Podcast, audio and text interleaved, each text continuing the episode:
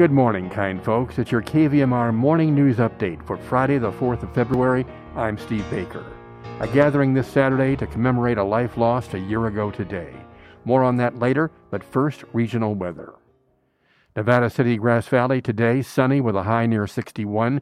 Tonight, low 39. Saturday, 67 and sunny. Temperatures in the low 70s by Tuesday.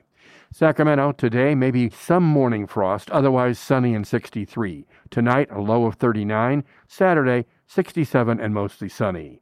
Truckee, Tahoe, today, sunny and a high of 45. Tonight, a low around 16. Saturday, 47, mostly sunny. Placerville, sunny skies and a high of 61 today. Angels Camp today, 62 and sunny.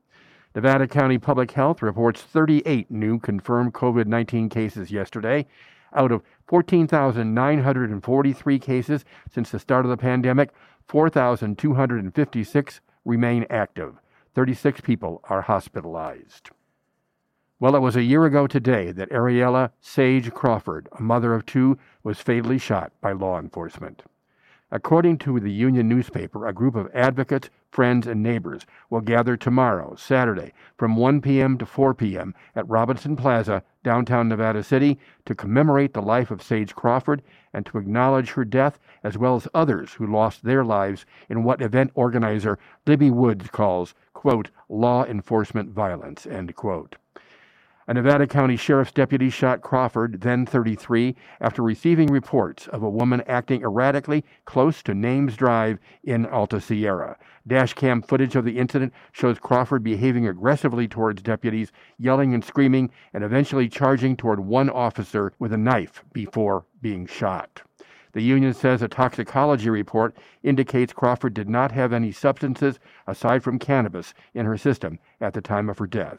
Woods says Saturday's event is an opportunity to offer family and friends consolation and fortify the pillars of the Nevada County community, says the union. It makes sense to broaden the conversation, says Woods. Today, there's a lot of organizing around creating alternative crises responses.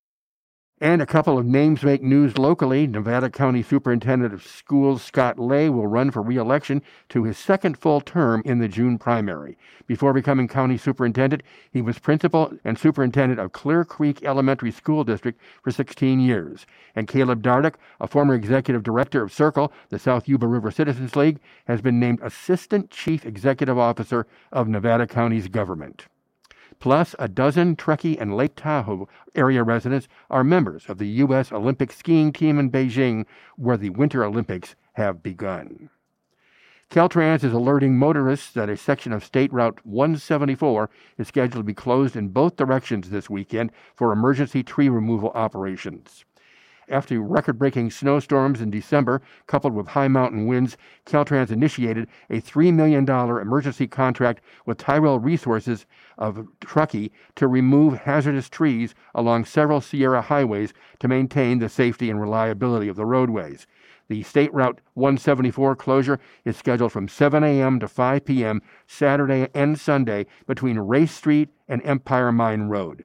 Message boards will alert motorists of the closures and to seek alternate routes. The full closure is required in order to place a crane on the highway to assist with the removals. Sections of state routes 2049 and 193 also were included in the emergency contract. All work is scheduled to be completed in late March. In what was called a horrific tragedy and a chaotic scene by authorities, here's KVMR's Joyce Miller with a report on a mass shooting on a bus Wednesday night right here in our region. The Sacramento Bee reports that a person with a gun opened fire on passengers of a Greyhound bus Wednesday evening in Oroville, killing a 43 year old woman and injuring four other people. Two of the victims remain hospitalized in critical condition. Butte County District Attorney Michael Ramsey called the incident a mass shooting.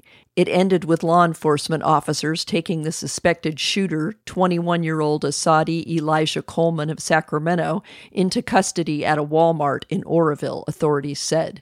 Oroville police and Butte County Sheriff's deputies said they responded around 7:30 Wednesday evening to multiple 911 calls reporting a shooting inside a bus parked at the AM/PM store at Feather River and Oroville Dam Boulevards. Thanks, Joyce. After two years of threats and conspiracy theories, the militia backed movement seeking to seize control of one of California's most conservative counties so far appears to have prevailed. A major victory for far right factions vying to replace more moderate Republican elected leaders across the state. This in a report from the Sacramento Bee. On Tuesday, Shasta County voters chose to recall Supervisor Leonard Moty, a Republican former Redding police chief, according to early election results. With all precincts in Moty's district reporting Tuesday night, nearly 53% of voters choose to remove him. Still, fewer than 400 votes separate the tally, and local election officials caution that the race remains too close to call. Both candidates were at the victory party Tuesday night with members of the local militia. If it proves successful, the recall represents a major political victory for far right factions in California as they seek to take power on local elected boards across the state. Experts on extremism had been closely following the race out of concerns it could serve as a template that other far right activists will follow. Birthdays today include drummer John Steele of the Animals 81, singer Florence LaRue of the Fifth Dimension is the Big 8-0, singer Alice Cooper turns 74, yep, 74, and Daily Show correspondent Rob Corddry is now 51. And now, stay tuned for more fat music and surprises on the Friday Morning Show with guest host Felton Pruitt.